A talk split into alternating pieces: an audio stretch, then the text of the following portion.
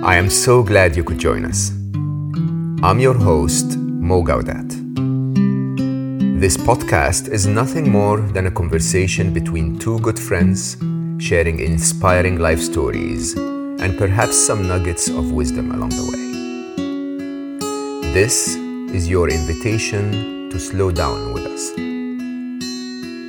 Welcome to Slo Mo.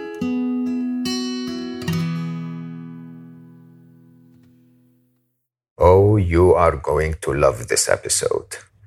My guest today worked as a professional dominatrix. She practiced Taoist alchemy in one of the oldest female led monasteries in China and obtained dozens of certifications in different disciplines. She is the co founder and CEO of the Academy, a school that teaches women the foundations of power and influence. Kasia Urbaniak has taught hundreds of women practical tools to step into leadership positions in their relationships, families, workplace, and the wider community. Her forthcoming book, Unbound A Woman's Guide to Power, will be released in March 2021, and Knowing Kasia promises to be a worthwhile read. Kasia will be announcing a once in a lifetime opportunity for Slo Mo listeners today to attend her incredibly valuable training, the Good Girl Reform School, which is normally charged at $750 absolutely free. This training will take place on November 24th, just a few days after we release this episode, so stay tuned till the end of the episode to find out more. Good morning. Good morning. Hi. Thank you so much for being generous with your time. Oh my God. Oh my God. I don't think I will do you justice if I introduce you myself. You're professional dominatrix. It seems you were so good at it that you became a dominatrix coach. So you were teaching, what did you call them? Baby doms? Uh, yeah. doms, right? Uh, you're teaching them how to actually understand what it's about. Then you go to a women led monastery in China, the biggest actually in the world. Oh, now that's interesting. That's like a real contradiction. And you really get to study alchemist Taoism to a very deep level. You're a fantastic speaker. You're about to publish a book. You have this academy that you found yourself, you're very successful, you teach women how to claim their power. This is not a usual mix. You don't come across a person that gets those contradictions together. And wh- when I hear you talk, sometimes I feel you angry, almost like a feminist, and sometimes I feel you zen, almost like a monk. it's really quite interesting for me. So tell me the story. How do you end up getting, introduce you to my audience? Tell them, how did you become you? Right now, beginning. Yeah. Um, the biggest questions are sometimes the most difficult to answer. oh, yeah, totally. I mean, in the most simplest sense, from a very young age, like I think many of the humans walking this planet right now, I was born into a world where things didn't make sense to me. And so I found myself being a seeker at a really early age. I think many people right now are seekers. And I became fascinated with spirituality, with the occult, with every religion in the world, with Christianity, with Sufism and Islam. And Taoism was one of the most beautiful things that could speak to my young mind in a simple way that also blew apart a lot of already forming assumptions and expectations. And I was really fascinated by the book Dune, where there's a secret society of women that are intergalactic. It's a science fiction book written in the 60s. And in it, the Bene Gesserit is a secret society that's altering the course of humanity kind of behind the scenes. And so I decided that I wanted to be a real life human Bene Gesserit. And for me, what that meant was looking at every single skill they have in the book and every single practice and seeing if oh. I could find the closest counterpart on earth. So I wanted to study with all the world's greatest masters. But in our world, for an 18 year old girl to get to do that, that involves money, travel, yes. right? Simple. yeah. in the simplest sense, I started working as a professional dominatrix in New York City because that was the thing that was available to me in order to make money in short periods of time, be able to pay for my college education, be able to pay for plane tickets, for spiritual retreats, and to go to study with Taoist masters. And it was really quite unexpected what happened because by the time I was working as a dominatrix, really, and using all that other, the ample time left over and the money left over to travel to mountaintops, literally, to study with masters. This wild synthesis, this friction was creating synergy, like here in the most extreme version of spirituality, and here in the most extreme and hidden form of human sexuality. I'm barely an adult. And those things started to cross pollinate very, very quickly. So, first, I was faking it. I learned the script I rented a video of a woman doing a session with a submissive, and I memorized everything she said. And I went into my first session nervous, like you wouldn't believe. And the practices that I was studying involved a lot of being able to, for example, in the medical, right? The, the beautiful thing about Taoism is that it touches on the body, the heart, the mind. It teaches medical healing, martial arts it's the birth of Chinese medicine. So I was already learning how to look at a body and see the subtlest signs of illness or aggression. And um, the more I used the practices I was learning in my sessions, the more my sessions started transforming to something that I didn't expect. It's one thing to walk into a room and be like, on your knees, you've been very, very bad. But it's another to start looking at this human and basically from this fantastical, invented, imaginary position. You know, I'm 19, maybe he's 55, twice my age, many times my income bracket and experience, and going, I'm the boss. So, how do I play the boss? Turned out that I could shout and stomp and be cruel all I wanted to. But if I really wanted to have that feeling that he's held in the, the yoke of my attention, held, owned, right? Held would have to come back to this statement of held, but go on. Because the obvious language would be owned, claimed, controlled, right? Yes, right. But if you're attempting to have an influence on someone and you hold them too tightly, aka control, what happens is they start to change, diminish, shrink, and what's available starts to diminish, change, and shrink. Meaning, what's available in them, what's available for the session to be fueled. I'm just thinking about having the best time possible. And what I notice is that if I use that Taoist nun in training attention to fully, fully see them and speak it out loud. Really simple example. Instead of saying, You've been a bad boy, while looking at my tiara or the ceiling, versus looking at them and saying, You came here. You are here now. You are on your knees. Lift up your chin ooh, I see a little bit of rebellion in your chin. Then their body tells me immediately if I'm paying attention, was it rebellion or was it something else? Actually, that wasn't rebellion, was it? It was something else. Body responds with an easy yes. You're sad today. You're carrying grief. Deep sigh. Wow. And the next question, what have you done? What have you done? Now I can say, have you been a bad boy? Somebody contracts. No, that's not it. That's not it. It's just grief. Grief. Next guess. Did somebody hurt you today? Dominatrix language. Were you too weak? Did you let it get through? Sort of, sort of, sort of, sort of. All right, baby boy. Now I'm pretending to be mama. Let's see what's really happening, baby boy. Pet the head. All of a sudden, tears, tears, tears. Boom, there we are. Now, this one human and me, the other human, are located in the same emotional vibration and tone.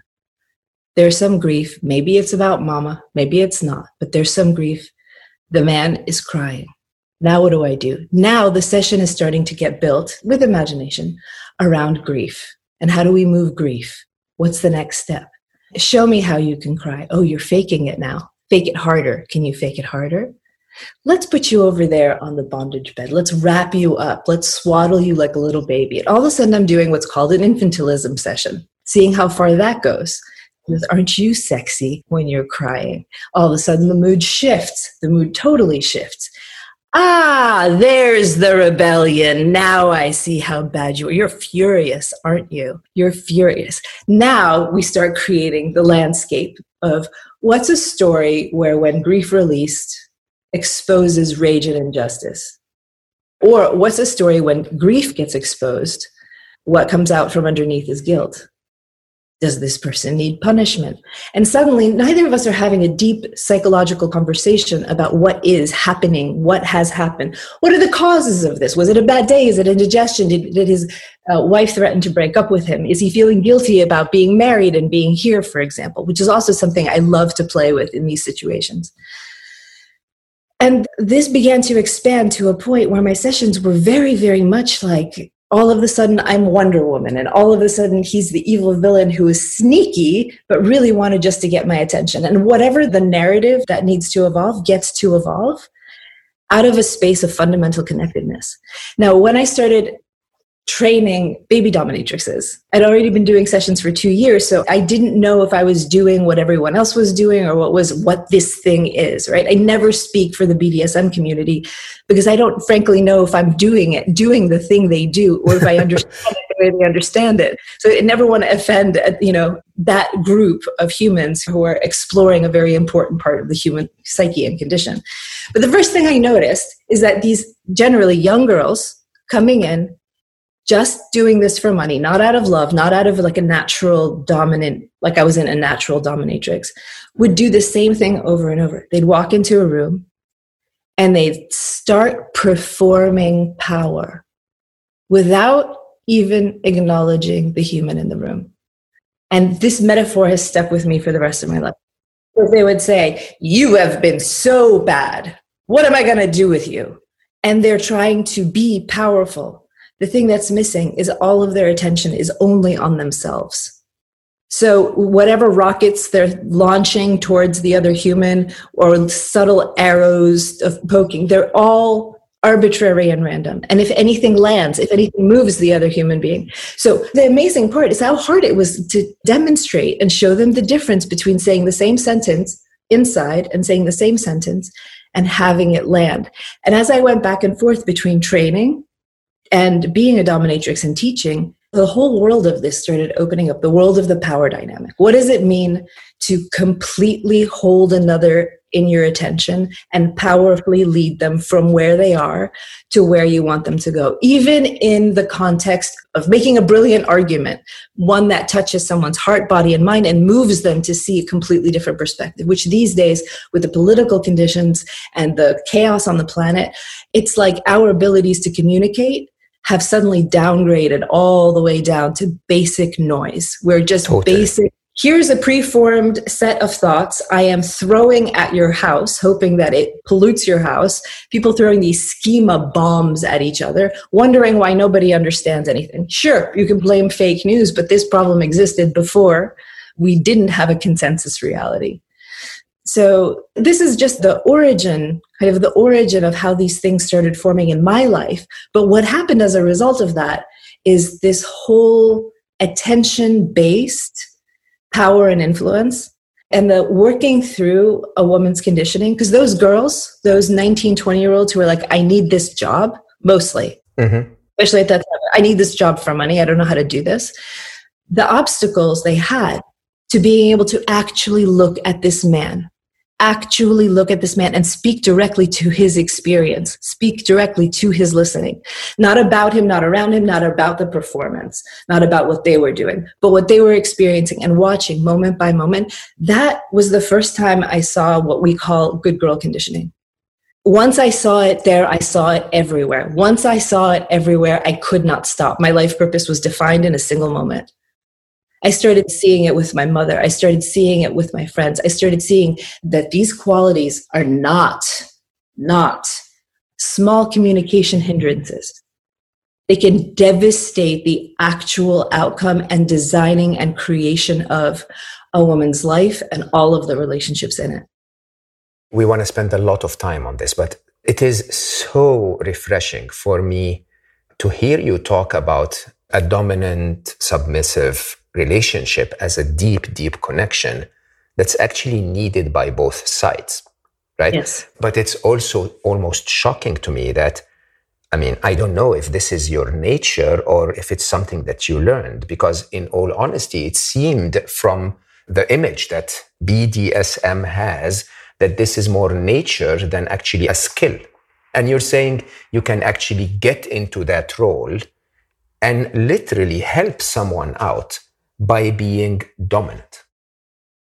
Here's where I want to be really specific and careful because, again, what dominant people and submissive people do when they do their thing and get connected. I mean, I know from hearing from people who do these things, the most intense kind of intimacy and seeing can bloom inside of that context. But what I got interested in is what aspects apply to regular human beings.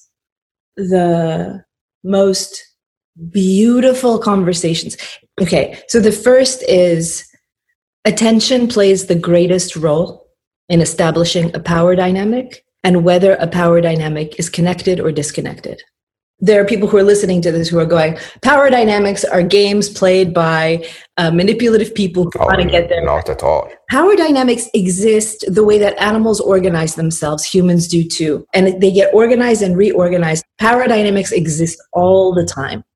And the structure of attention is what decides how the power dynamic goes.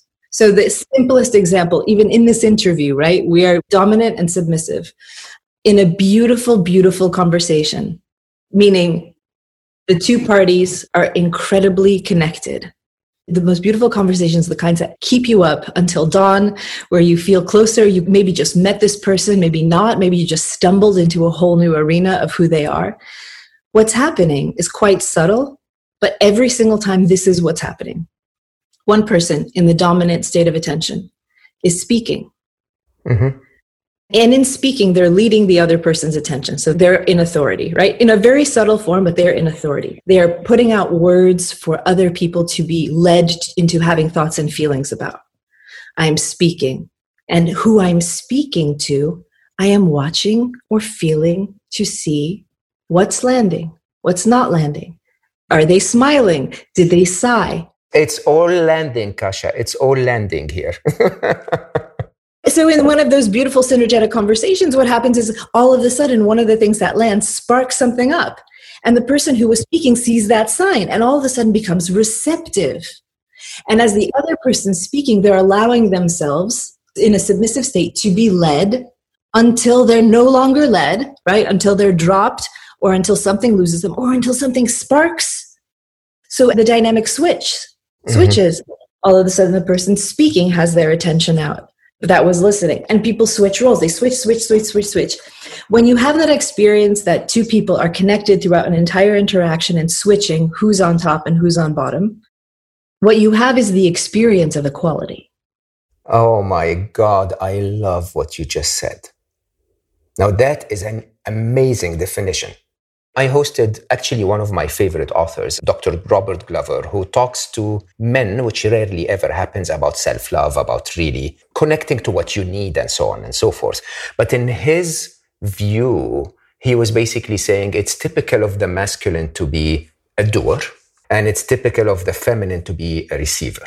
And in a way, it was almost like a cast in stone kind of expectation, which you know, I think is reinforced by the general view of things, if you want. Me. Generally, as per our conditioning, we end up in that place. But what you're saying is that it's actually constantly dynamic. It's constantly creating that connection by me being drawn into you as a submissive to your cues, to your conversation, to your direction, and you're going into it. And then you stop or we get to a place and then we turn around and maybe I lead you somewhere else. And that is the kind of connection that keeps flipping between us.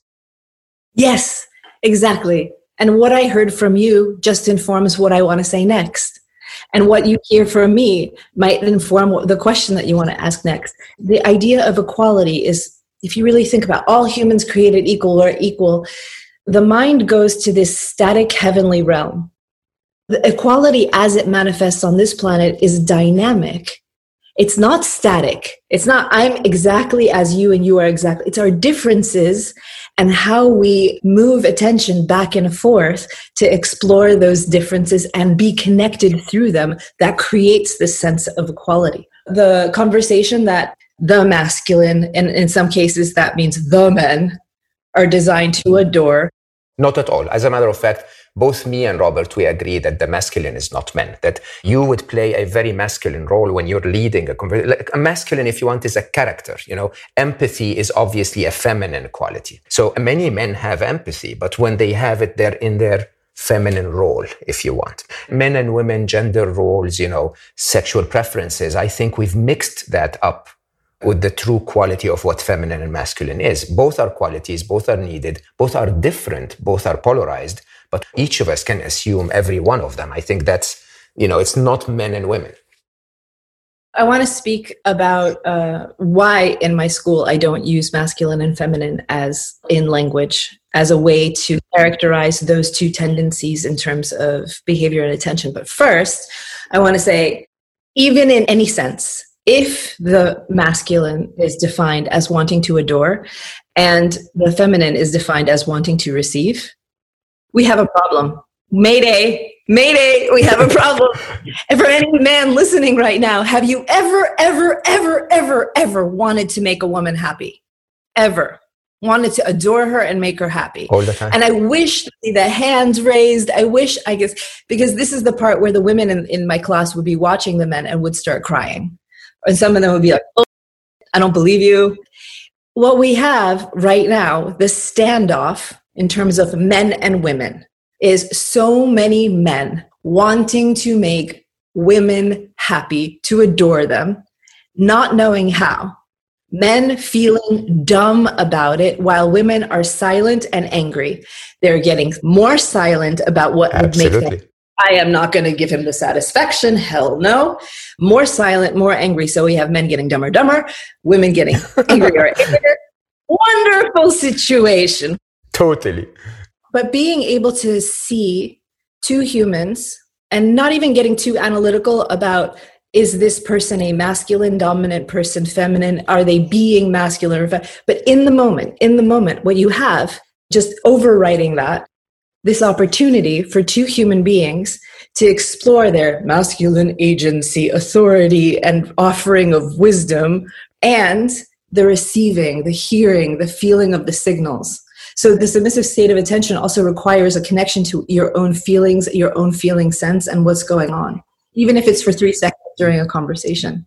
And the dominant state requires being able to have the empathy to, while leading, knowing yes. if your leadership is working. And now here we have a world where we, we talk about power you have a lot of leadership going on these you know management guides that are finally discovering that you actually have to see that those that you lead you have to mm-hmm. see what's going on in them like whoa light bulbs like obviously you any human who has a connected relationship knows that you have to check in to see even with a child you go go get dressed. You have to go see if they understood what that meant. It's basic communication 101 okay so now i want to talk about what gets in the way. What gets in the way? Because we're talking about how this metaphor of the conversation could rework communication. And this is a separate track of thought but a very very necessary one this very simple model for communication could rework how human beings resolve great problems how human beings reach peace without conformity mm-hmm. how they engage in conflict without violence. Because we have an immense amount of emotional and psychic violence. And that's very, very worth talking about. But before that, I want to mention that both men and women have a series of outdated conditioning that is so pervasive, so everywhere, it's almost like water to a fish. Women are starting to be able to locate a couple things that get in the way and it's always first like, they're doing this, they're doing this. Okay, we have to feel the whole landscape of what's going on. So, fine, they're talking over me. He's hepeating, right? He's mansplaining. He's being toxically masculine. Okay, we look at what's happening. We try to look at what's happening in the most loving, neutral sense in order to uncover most of what's hidden. So I can speak about what's hidden for most women. Good girl conditioning. If you think about it, in America in 1974, in Connecticut, a woman still had to get her husband's signature in order to get a credit card. Yeah. So just to bring forth what we're talking about is extremely recent. Like women are free, women are free, women are free, women, women are equal. Okay. Five minutes ago, in the scale of human history, there's been a move towards women going from being property to getting to own property. And it's recent. And we have to have compassion with ourselves and be really present to this is new. This is new. So for thousands of years, if you had a really ambitious woman who really wanted to do something extraordinary and unusual with her life, her best, best chance was to marry well. Wow. Now, think about the qualities. It's true, actually, when you really think about it. Yeah, yeah. If you don't mind me saying, even today, sadly, we, I think the situation improved, but it's not fixed. In reality, one of the easier ways for a woman to have a good life is to marry well because to be independent is a pain. It's like an absolute lonely journey against a system that's not designed for her. My work on the topic is I compare it to American Ninja Warriors.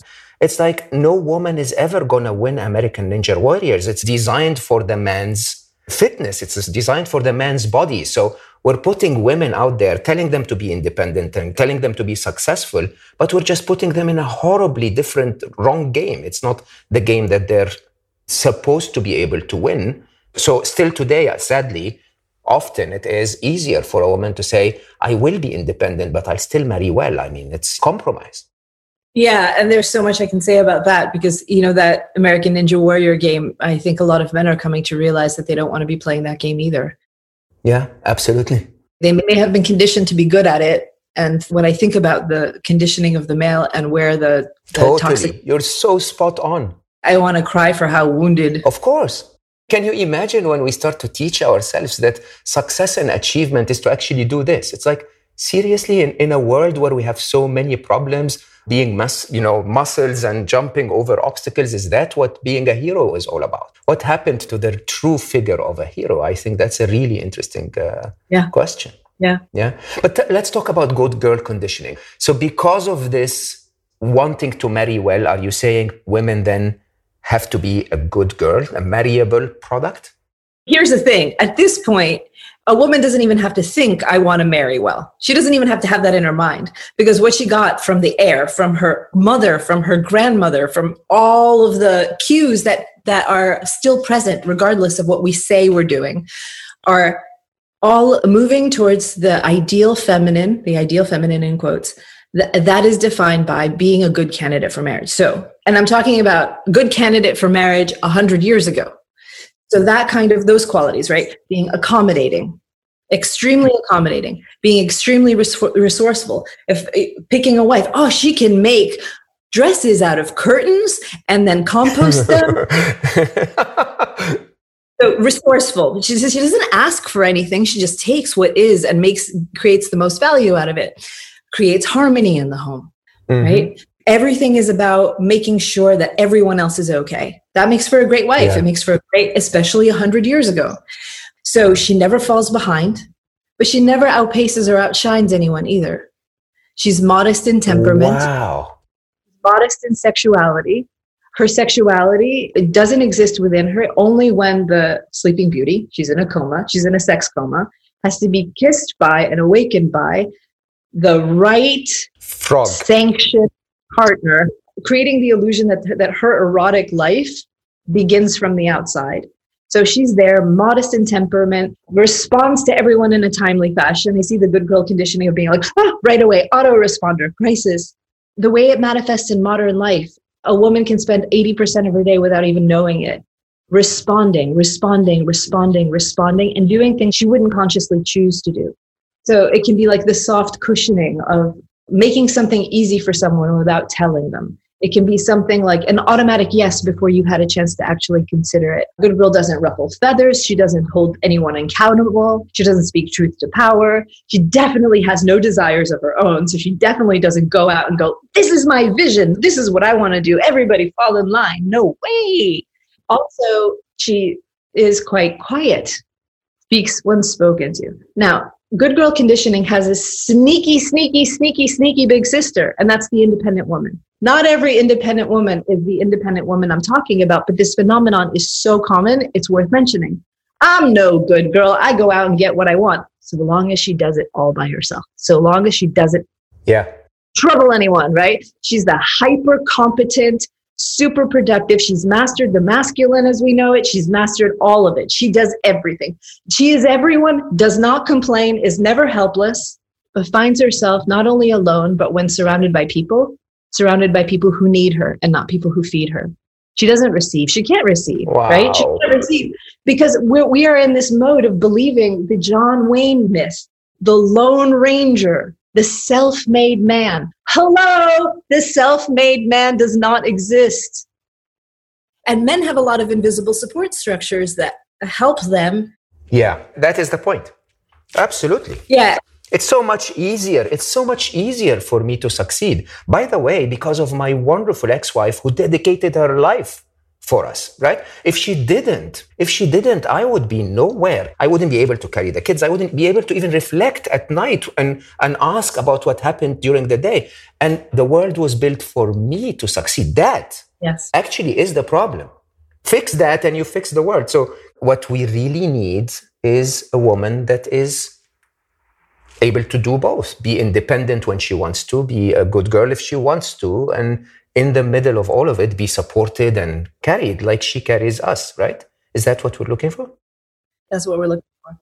To explore the landscape of that, though, some of the patterns and some of the more nuanced details of how this happens have to be mentioned because we live our lives. You know, when somebody says, Oh, I just need to stand in my power, I just need to use my voice, that's kind of in the cultural atmosphere. And then when women don't, they turn on themselves but nobody ever actually says this is how you get to a place where you feel like you can use your voice. It's not waiting for the whole world to change and asking you this is how i get to a place where i can use my voice. This is how i get to a place where i can stand in my power. Those words mean nothing unless there's a roadmap for how to get there or understanding what that means how one day we can't and how one day we can why we freeze what to do when we freeze. What do you mean freeze? Oh if you put a woman on the spot and ask her a question and intensify the attention on her and ask her another question, she will probably answer the question, explain, or completely shut down and freeze. So, even the structure of a lot of accidental sexual harassment, I'm saying accidental because sometimes a man will say something to a woman with no ill intention, but the effect will be that she feels incredibly diminished, harassed, and like silent. She doesn't feel like she has the power to say no. She doesn't feel like she wants to say yes. She's in this state where a thousand thoughts are spinning around in her mind, and all she wants to do is end this situation. Okay. Um, and can't speak. So I'm going to talk about that in a second, how that happens, because the, how these things work and how to reclaim them. Address it. Yeah, yeah, yeah. So there is a moment where it's important to be respectful to our ancestors.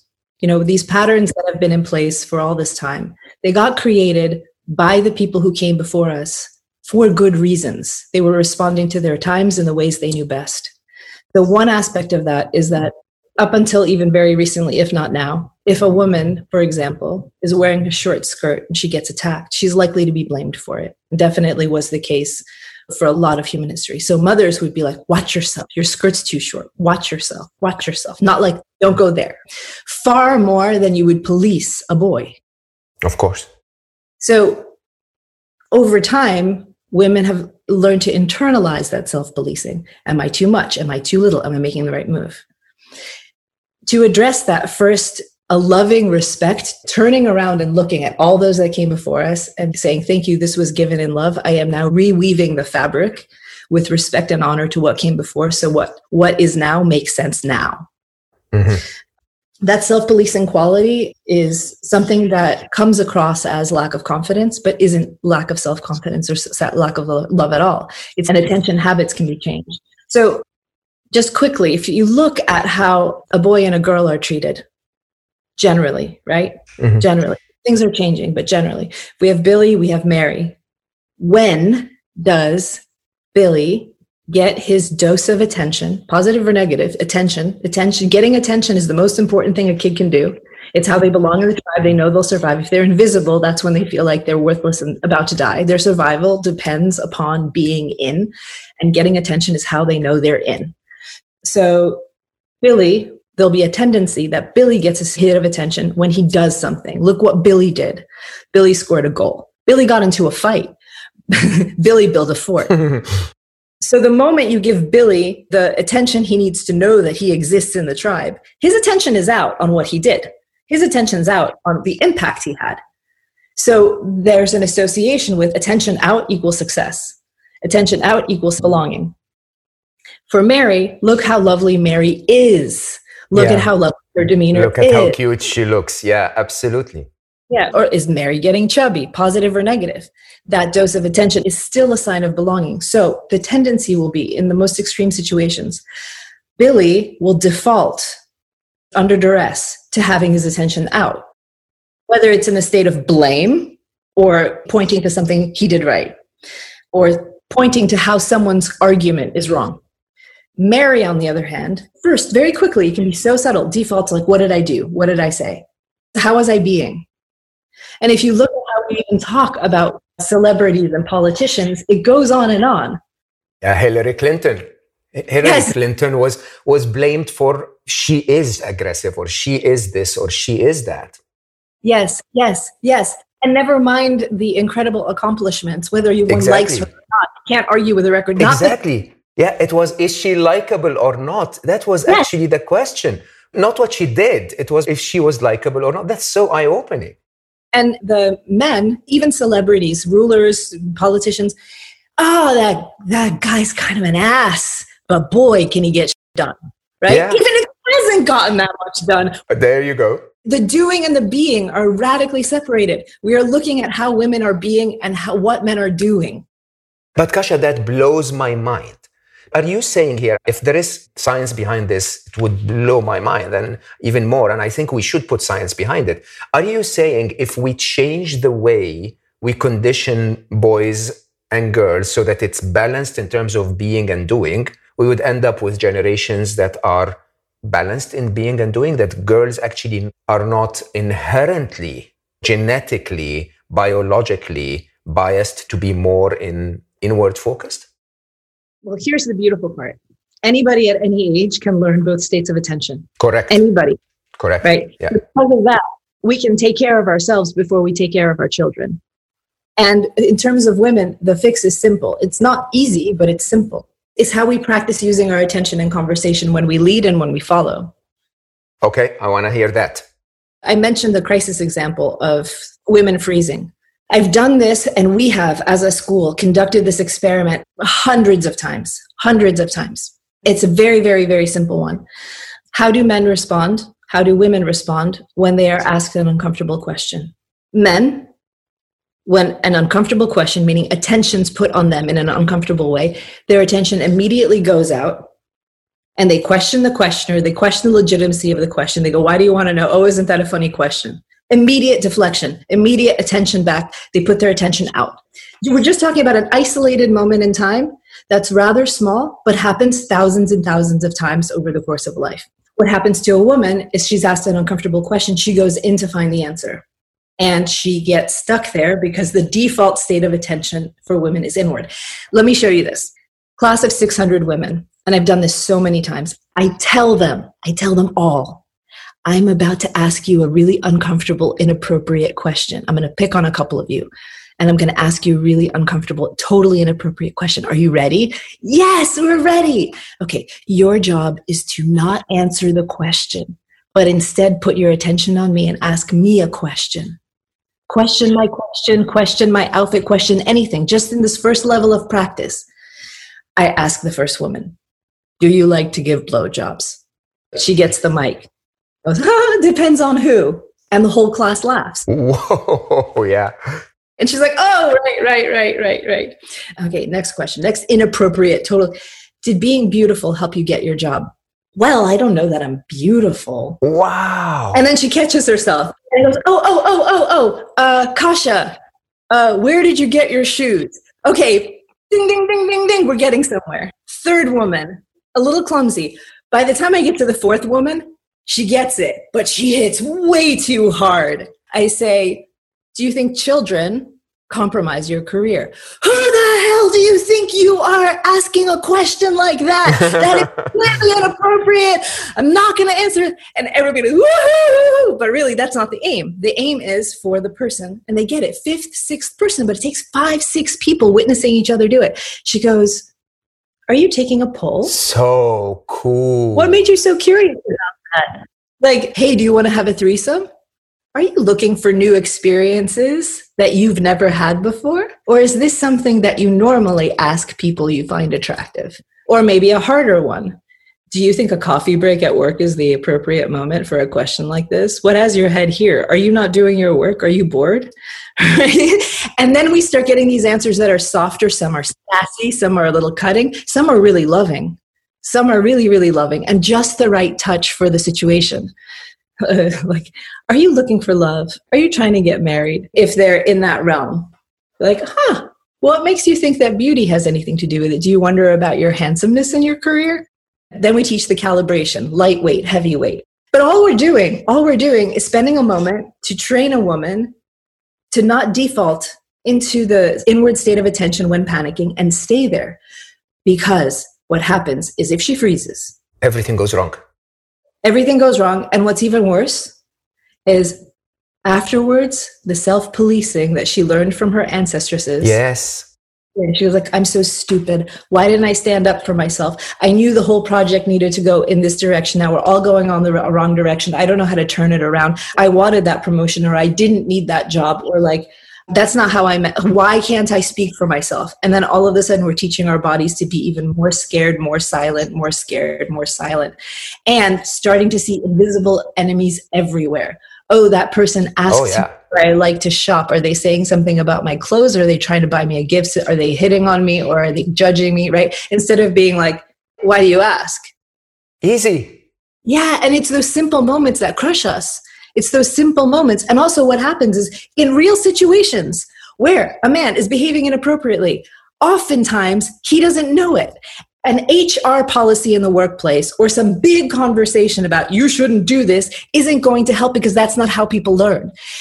Mo, if I tell you 20 things you need to do to come up, to behave like the perfect gentleman who is supportive of men and women's growth. If I tell you 20 things, you will forget them by the time this podcast totally. is over. I know this because as a teacher, if I start saying things like, don't dress too feminine, don't dress too sexy, make sure you don't use upspeak, make sure that you say your sentences in the affirmative, make sure that five minutes later they'll be doing it because human beings are designed to learn socially and what we're missing in this is like real-time feedback real-time feedback totally that is also that is also characterized by real curiosity.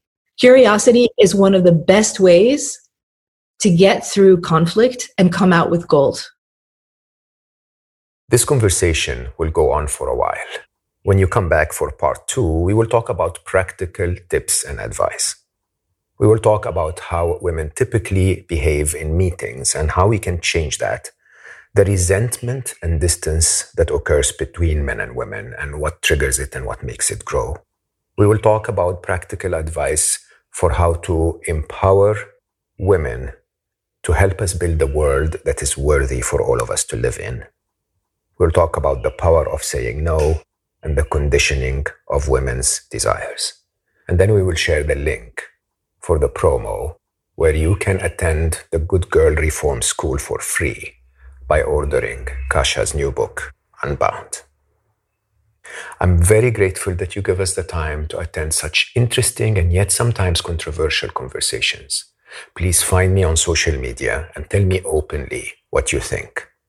I am mo underscore gawdat on Instagram, mo.gawdat.official on Facebook, mo gawdat on LinkedIn, and m gawdat on Twitter.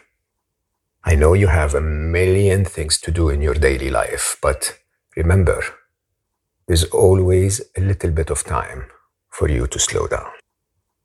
I love you all for listening, and I'll see you next time.